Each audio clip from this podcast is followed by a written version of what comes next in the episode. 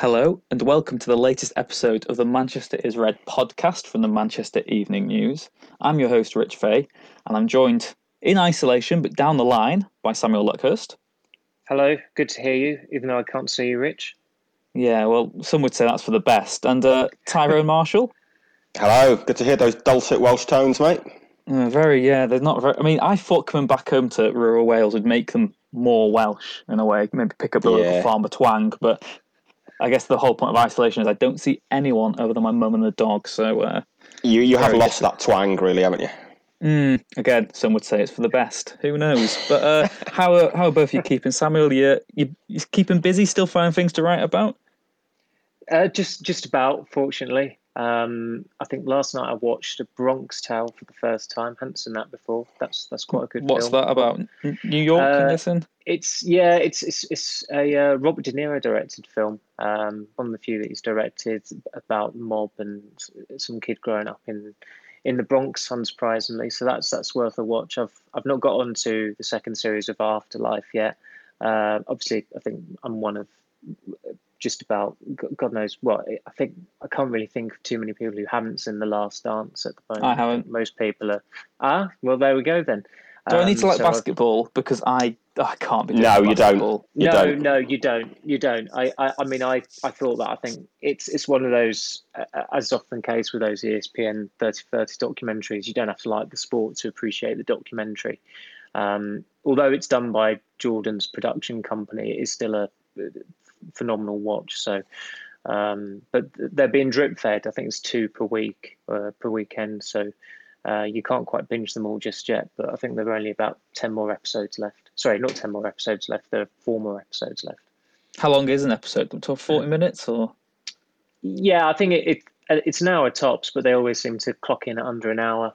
Uh, but it's just- just a phenomenal documentary. The the footage they captured was um, was great from from the time. It's amazing that it was archived for as long as as it was, and uh, the upside was it gave me uh, an idea to go off and do a piece about the few occasions that Ferguson uh, allowed cameras in in the dressing room. So hopefully that gave people some some escapism to go to these YouTube videos that have, haven't got as many views as that they uh, probably should have.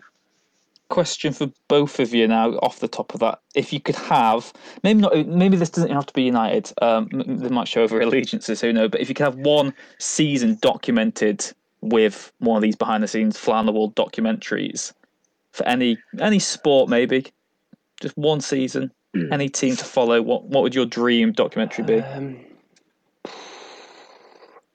because it's know. got to have some sort of fallout hasn't it oh, it's got to be I- shambolic rather than successful, I think, hasn't it? Uh, does, is this United specific or any team? Well, any any team you want. I mean, if there's a United season in particular that springs to mind, that would be interesting as well. But um, I think I think United specific um, in my lifetime probably 05 06 because Keane obviously got sacked. You had the MUTV video.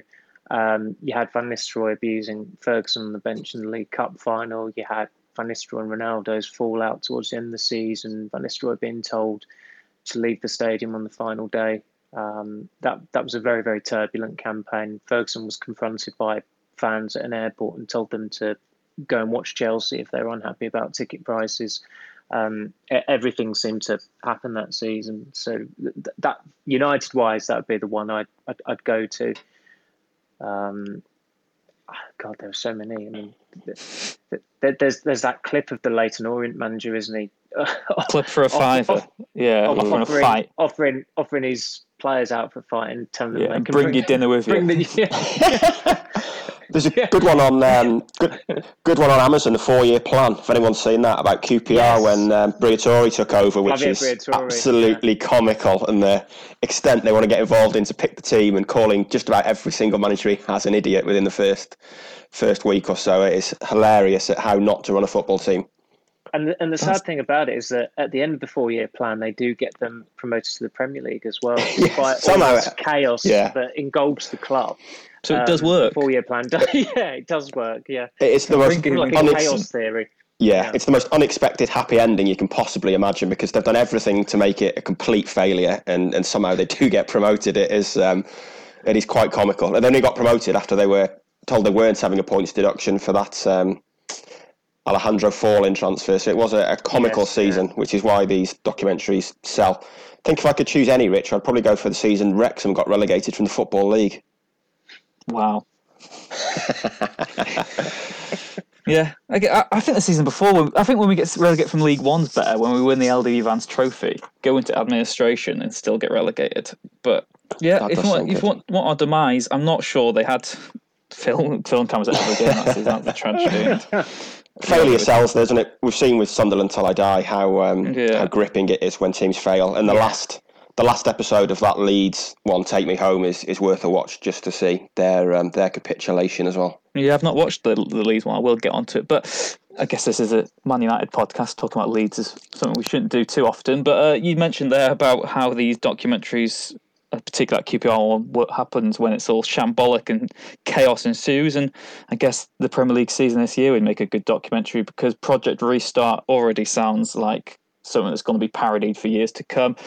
The latest suggestions are ludicrous. I mean, Gordon Taylor said that halves of football could be shortened from 45 minutes. Surely that's got legal implications of what, but does, what the other games on, were. And, just just on that, um, I mean, uh, I I don't want to sound libelous or anything like that, but does does anybody like take what Gordon Taylor says at face value, given the no.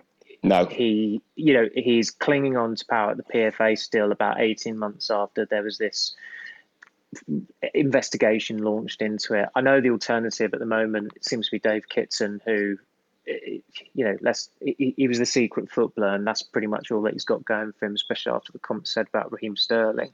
But I, I'm pretty sure, I think one of the rights holders seemed to debunk that Taylor claim. And somebody else said that a Premier League executive said that's not even been mentioned. It just seemed like it was Gordon Taylor trying to sound relevant. And all he succeeded in doing was he sounded irrelevant as far as I was concerned. Yeah, um, some of the other suggestions we've seen that, I mean, the relegation one as well, that could be scrapped. I know you did a piece. Did you do a piece about this in terms of what would happen if relegation was scrapped? Um, yeah, well, I mean, it would, in theory, it would benefit United and probably Chelsea to an extent as well, um, who have both got four four of their final nine games against teams in the bottom six. I think it's only the bottom six that can go down. So, I mean, if you take away the threat of relegation from those bottom six teams, then they have nothing to play for. In a scenario where probably a lot of them don't want to play, you'd imagine there'd be easy pickings and, and easy three points. But I mean, I don't think it's a price worth paying, is it? It's just it, it was never going to take long for self-interest to overtake the um, the importance of the sport and what's going on. You know, the importance of uh, kind of getting a restart as healthily as possible, and it, it's the bottom six that have done it. And the idea of, I mean, take, you're going to take away home advantage anyway by the fact there's no crowds there, and it's just it is flagrant self-interest to to try and avoid relegation. I mean, the obvious way for me to nip it in the bud to tell those bottom three teams well, fine, we'll, we'll stop now then, and you can all go down on a points per game basis. Villa might cry wolf that they've got a game in hand, but what's the chances of them winning it? They've not won many games all season, so I think it's you know it's a blatant attempt to try and avoid relegation, and, and one that the rest of the league should just completely ignore and, and nip in the bud. I don't think teams should use this as a way to try and get out of, of relegation when for 75% of the season it's been a failure for them. Savage today, Tyrone. Going in all these poor, innocent relegation threatened clubs. Uh, I guess, in terms of maybe a wider issue, and both of you, maybe it'd be interesting to know your opinion on this. But Samuel, I know there's been a lot of talk, and there's been some people just saying that why are we even talking about football returning when the football, when the UK in wider aspect is in such uncertainty? But plans have to be made in place, don't they? These discussions have to happen. Absolutely, I've I've always maintained that they, they had to have a plan to to restart the Premier League, uh, the, the, the seasons in, in England purely because if they didn't, they'd have got stick um, for that. You you need to have a plan for normality to come around at some stage or another. I know that a lot of people, uh, sadly, have, have been affected by what's what's happened. They've you know they've lost loved ones, and I, I don't blame those people for having a very different outlook on it, and that they feel as though people should just stay at home until everything is as safe as possible for normality to return. But from a practical point of view, from a um, economical point of view, you need to get businesses up and running again sooner or later. And a lot of clubs are in danger of, of going bust, sadly, because of what's happened. And they you need to get the economy up and running again, not just nationwide, but in these local communities where the football clubs um, contribute an awful lot in terms of jobs, in terms of you know get, getting people together, ticket revenue, all these things. I know at the moment it's it's felt like very much the Premier League show, but sooner or later the the, the football league clubs are going to have to be addressed as well because that is a real that is a really difficult scenario. Um, just the the sheer number of games left for clubs that might be in the playoffs that are looking to get promotion. Um, as Ty touched upon it, I mean the whole notion that relegation could be scrapped in the Premier League is just absolutely ludicrous. Um, whoever had the brass neck to even suggest it, I'd, I'd love to know who it is. I mean, they, they really should have been outed because it was just such a a craft suggestion to make. Um, I mean, Karren Brady, uh, charming Karen, Karren Brady is Richard Keys refers to all those years ago. It's not very often that I agree with Richard Keys on certain things, but um, with with her and the way she came across with with her column in the Sun, it was very very tawdry, and just just not just not in in the spirit of the game. I know that's a term that's mainly used for cricket, but the integrity of the game uh, of the league season if and when it does restart, has has got to be maintained as best as possible. And I know that's not there's no perfect scenario because when the games do restart, I can imagine that the quality of the games is, is not going to be particularly high because players haven't played in uh, what it'll have been well over three months. Um, someone like Paul Pogba's case, if he, if he was to start United's first game back, it's going to be eight months, nine months.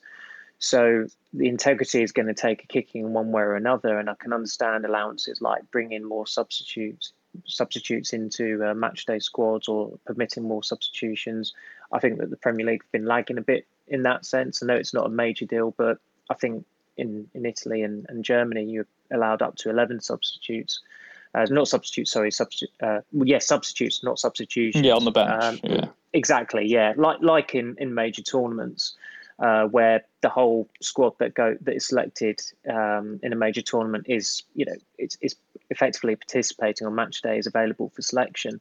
Uh, I, I, get all that. That's that, that is logical, and I think with with the Bundesliga obviously getting up and running, um, that that's all, that's given people a modicum of hope that the Premier League could return next month, and it's looking like it's going to.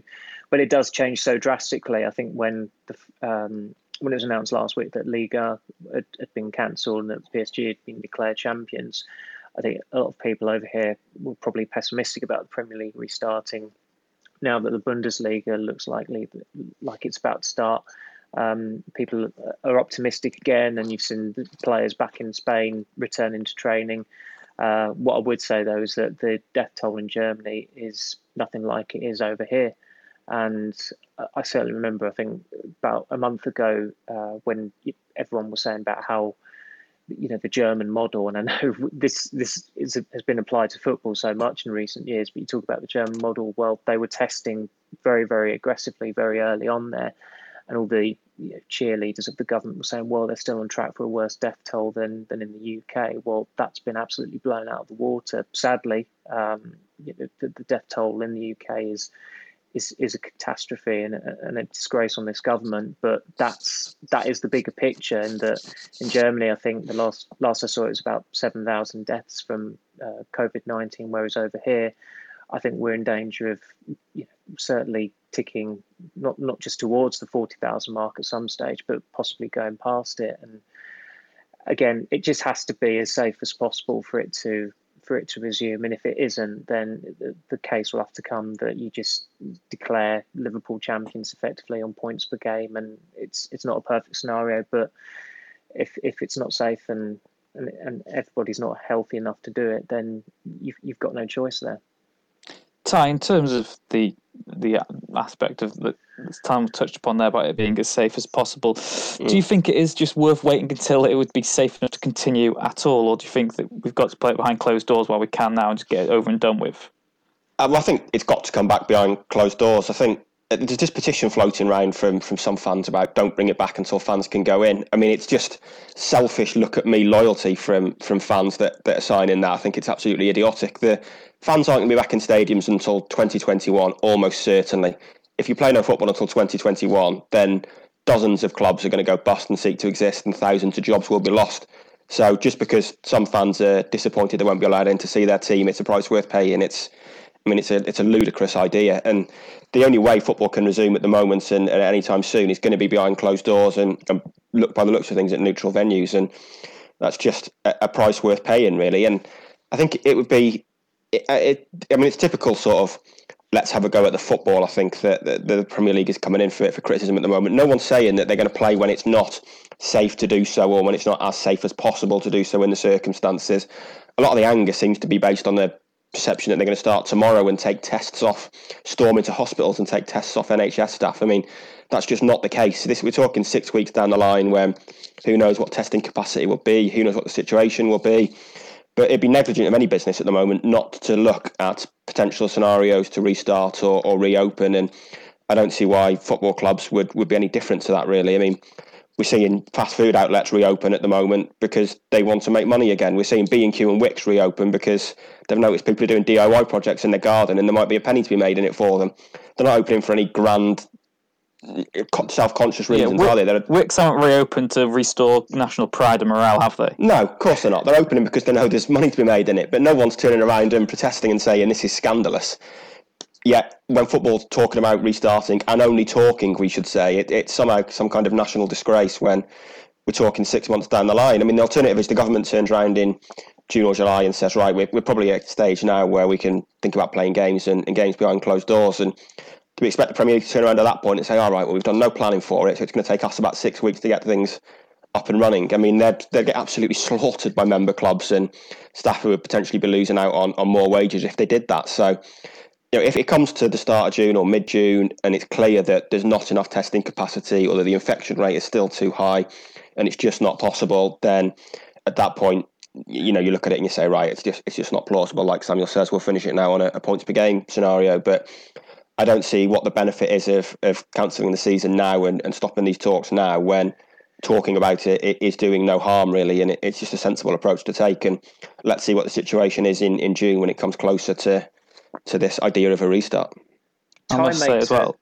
T- time makes a salient point there in that I think the government. I mean, there are a lot of people out there who are not intelligent enough to see where the government are adopting spin in things, and we saw it with um, the, the, Professor Ferguson story coming out and dominating the news agenda, which is kind of like masked over the, the, the death toll figures in this country.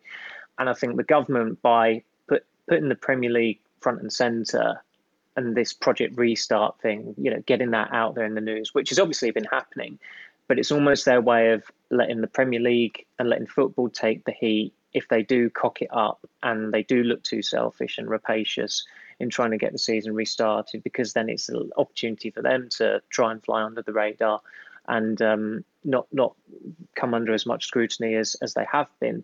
Um, yeah, there's going to have to be an inquiry about why the prime minister was telling people to wash their hands on the day that scientific advice was sorry not not wash hands but why the prime minister was telling people to shake people's hands on the day the scientific advice was that you don't shake people's hands.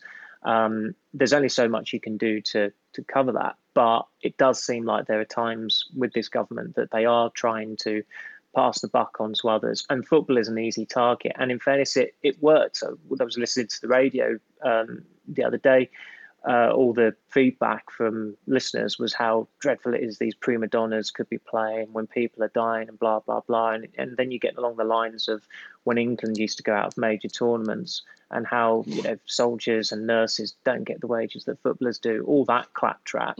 Um, and, it's, and it's frankly tedious. I'm not one of these people who's massively sympathetic with footballers. Um, I think Jack Grealish and Kyle Walker's behaviour during this lockdown and some of the other things you hear about uh, is a reminder that you know that, that they are very selfish. There are a lot of selfish footballers out there. I was told that some footballers wanted to be tested for COVID nineteen just so that they could get the all clear and then pretty much carry on regardless. But they don't deserve as much of a kick in as they have been getting. And I think that tone was set by Matt Hancock when he was telling them to take wage cuts. And you're thinking, well, you know, Richard Branson is looking for a massive 500 million pound loan to save Virgin Atlantic. Um, I think he's got more than enough to cover the costs if he wanted to. Um, I mean, he could sell his own private island, but of course, it, it doesn't it's it doesn't suit their agenda to go after people like that. Yeah, it'd be interesting to see how that all uh, develops. On the MEN, we'll bring you all the updates as and when we get them on what's happening with Premier League restarts and any developments we have on on that project. Um, in terms of United news now, um, Samuel, you did the line earlier this week that United are relaxed about the possibility of Odion Ighalo return to Shanghai. Um, Marcus Rashford is fit again now for United. Will be expected to. Uh, to be in the squad when football does resume. But Ighalo, I know we spoke about him a lot on this podcast. I remember it saying back I think it was in February after he'd signed. How many goals would Ighalo have to score for United to want to keep him? He's obviously a fan favourite already. Tyrone, Ighalo is a complicated one because obviously his loan deals is due to expire and, you know, it would have to be agreed between the two clubs to extend it. There's no real interest from Shanghai maybe to do that if the Premier League came back. But uh, Odion Ighalo, do you think he's opened United's eyes in terms of the transfer strategy at the club and made them think that buying young players isn't always the right answer?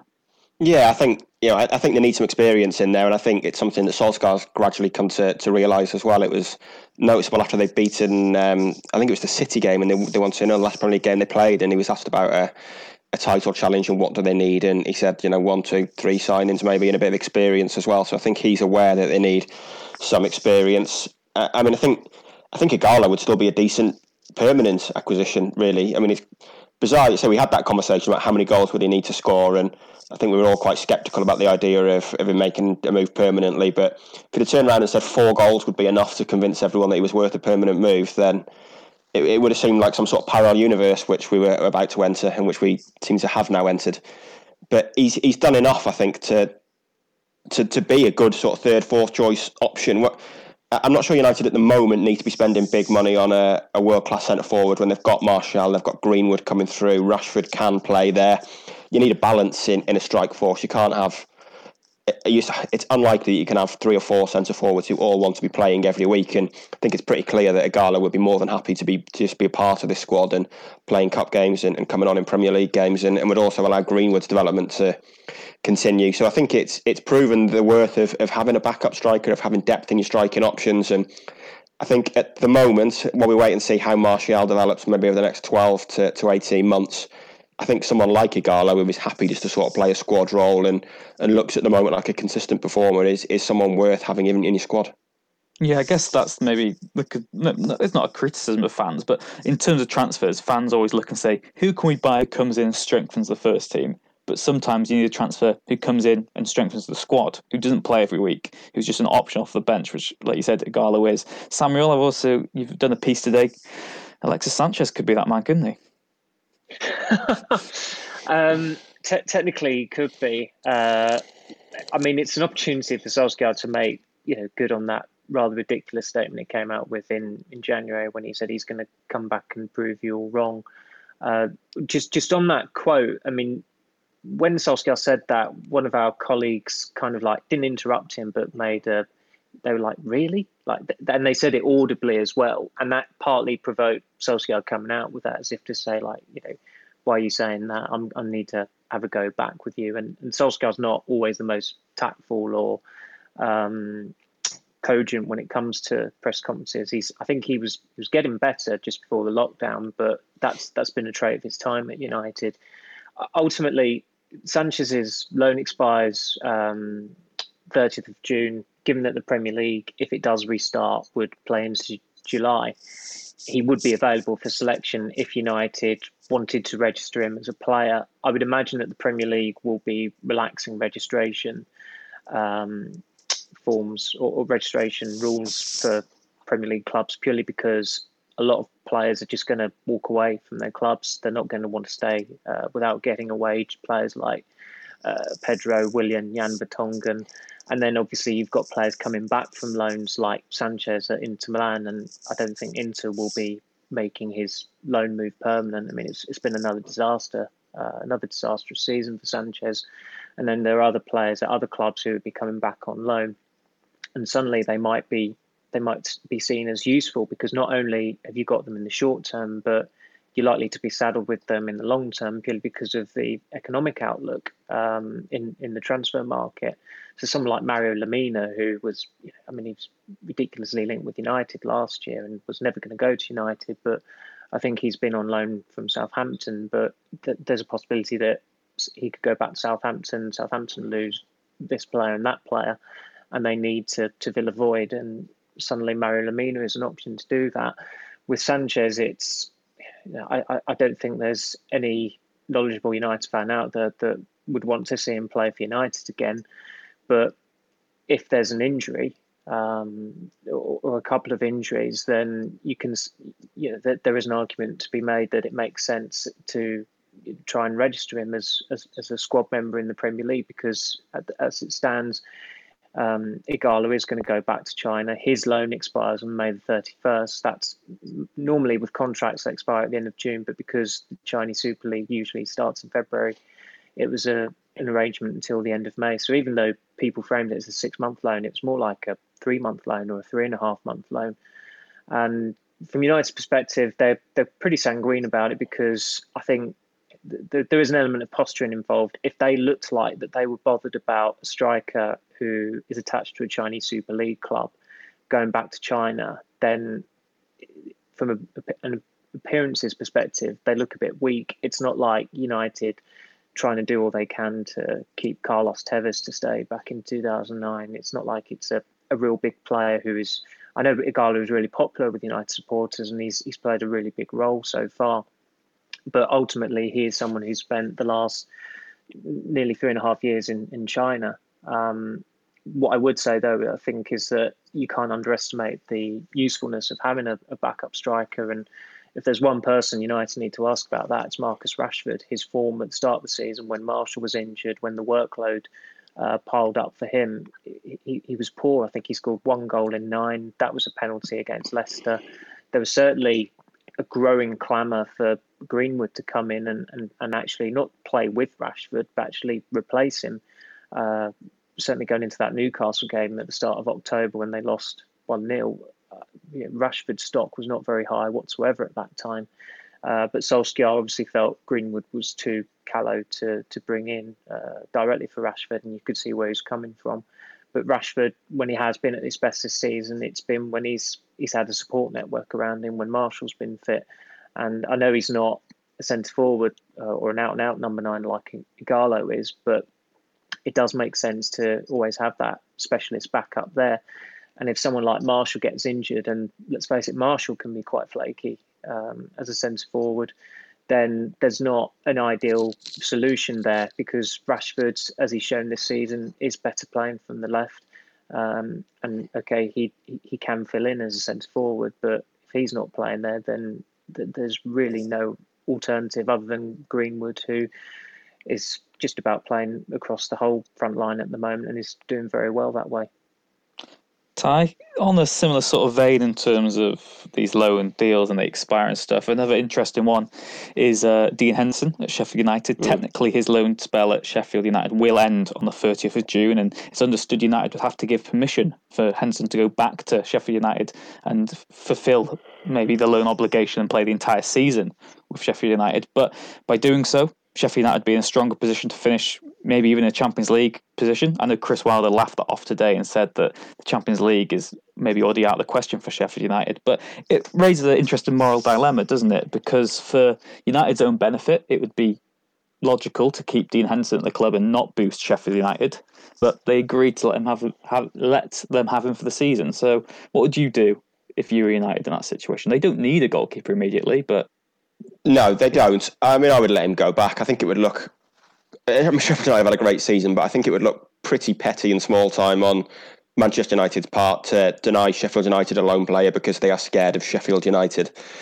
You know, as, as well as they've played, I think Manchester United should be taking care of, of their own business and and not worrying too much about Sheffield United and, and denying them a goalkeeper who's impressed all season. And I think it would know, the, the bigger picture here is Dean Henderson's development, and it would benefit him by finishing the season and getting another, who knows, five, six Premier League games that are due to be played at, at that point in and, and under his belt like I say, he's not needed at United at the moment. He probably won't be needed at United next season, and we'll have to go out on loan again. And I think, I think, man, I think United will will have enough to finish above Sheffield United, whether Dean Henderson is at Sheffield United or not, really. So I, I don't see any reason why United would would want to deny him the opportunity of, of finishing that season, especially when we know how how passionate Henderson becomes about the, the clubs he's playing for, even when he's on loan. He he really takes those clubs to heart, takes the fan bases to heart. So I think if you if you denied him the option to, to finish the season there and, and finish that season perhaps with a, a top six, top seven finish in, in European qualification, it would it would probably annoy the player as as well as the other club.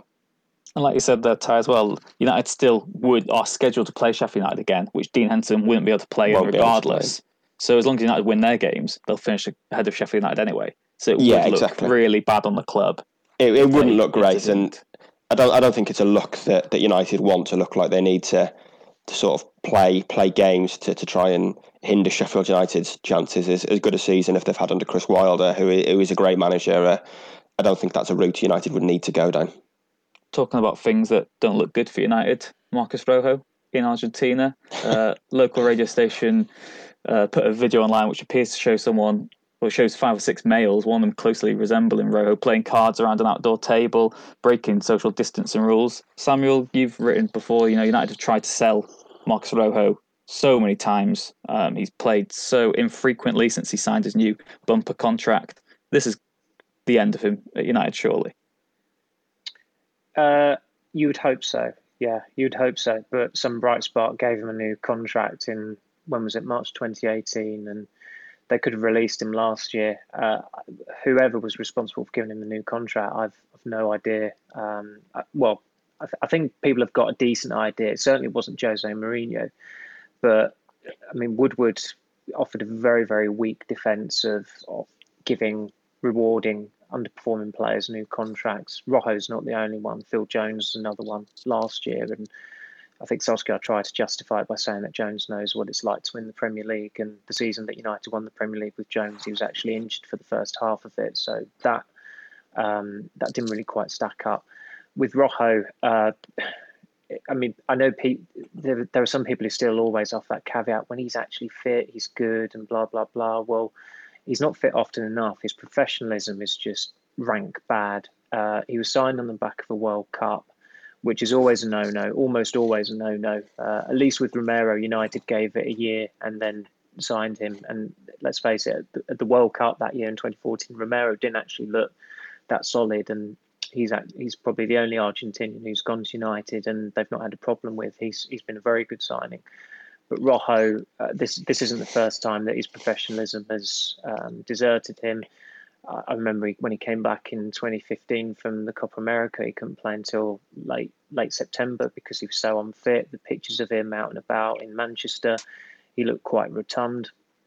Um, there have been other issues in his personal life. There was a very, very uh, tawdry story about him, I think in March, April 2015 time, and uh, involving a friend uh, he'd made over in Manchester. That friend is now his agent you search his name, this story is the only one that comes up about the agent, so it's not a good look.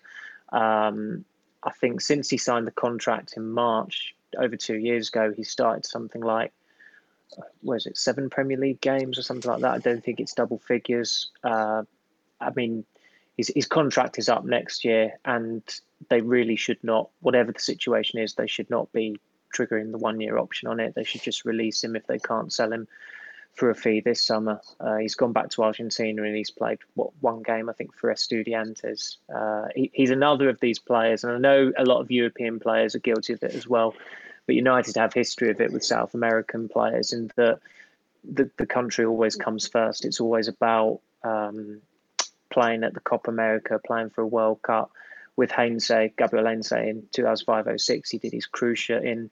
United got him fit for the World Cup he played at the World Cup, and how did he thank them? He tried to join Liverpool the next year, and he tried to take them to court about it. Um, Di Maria, uh, I, I, found it quite reassuring in times like this that the Di Maria family are still scarred by their time in Manchester. Um, going off his wife, wife's quotes yesterday, just an absolute coward. As Gary Neville said, you only have to look at Zabaleta and Aguero to know that Argentinians can hack it in Manchester and can be brilliant players for their clubs in Manchester as well. Um, Alexis Sanchez hasn't completed 90 minutes for United since the first day of last season. Funnily enough, he able to complete he was able to complete 90 minutes for Chile at the Copa America last year. So I know European players can you know put put their country before their club at times when there's a major tournament coming around. But from United's experience with a lot of South American players, there's an issue there. And Ferguson said it in his book. Sir Alex Ferguson said like he found Argentinian players difficult to work with, and he says about how patriotic they are. And th- th- there's nothing wrong with that. I mean, Ferguson is is extremely patriotic uh, Scot, but with with Argentinian players, he clearly you know there was something that he disagreed with there, and uh, I think he's been vindicated, with the exception of Romero, by the Argentinian signings United have made in recent years. Ty, you did a piece on that this week, didn't you? In terms of United's transfer structure that fans had, had fallen in love with. It's the lovely idea of signing these exciting South American players. But do you think United mm. will actually learn their lesson from this?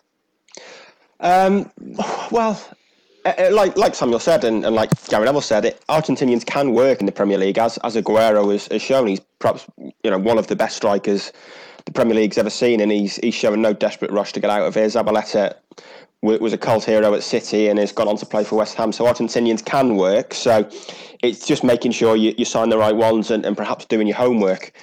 Really, United have, have been a disaster. I think it's a shame because you know the fans were probably romanticised about this idea of of signing signing Argentinians. It started the Argentina chant after Beckham's sending off, and you know there was a period then where United fans relished winding up England fans and, and Little Englanders, given the stand up if you hate Manu and, and all that kind of nonsense that went on at, at national team games. So I think United United fans would have probably been desperate for Argentinians to succeed at Old Trafford. So it's a bit of a quirk that of the six they've had, only Romero comes out with, with any credit really, and he comes out with credit by having probably not played that many games really and just been a reliable backup option. So it, it is a bit of a strange quirk, and, and it's obviously a risk. We we've probably seen as many South American flops in the Premier League as we've seen South American successes, but if you get the right one, that they can work. And you know, there was interest in Dybala last summer, so it's not something they've completely completely thrown away. And to get the chance to sign a you know a world class Argentinian, if if Lionel Messi said this summer, I've had a change of heart, I quite fancy retiring at Manchester United, then you wouldn't expect the club to turn around and go, "Oh, we've been burnt one too many times by Argentinians." Uh, but but obviously, you've got to make sure you're signing the right one and, and doing that that character test beforehand. And, and too often, they've signed players who who fail that test of character. As long as his wife likes the weather, that's all that matters. I'm sure he'll be fine. um, what are, what have both of you got planned for the rest of your weeks? Anything in particular? I'm off today, uh, tomorrow, and Saturday, so I'll be um, going to the Costa del Garden with a, a, couple of beers and a barbecue, maybe.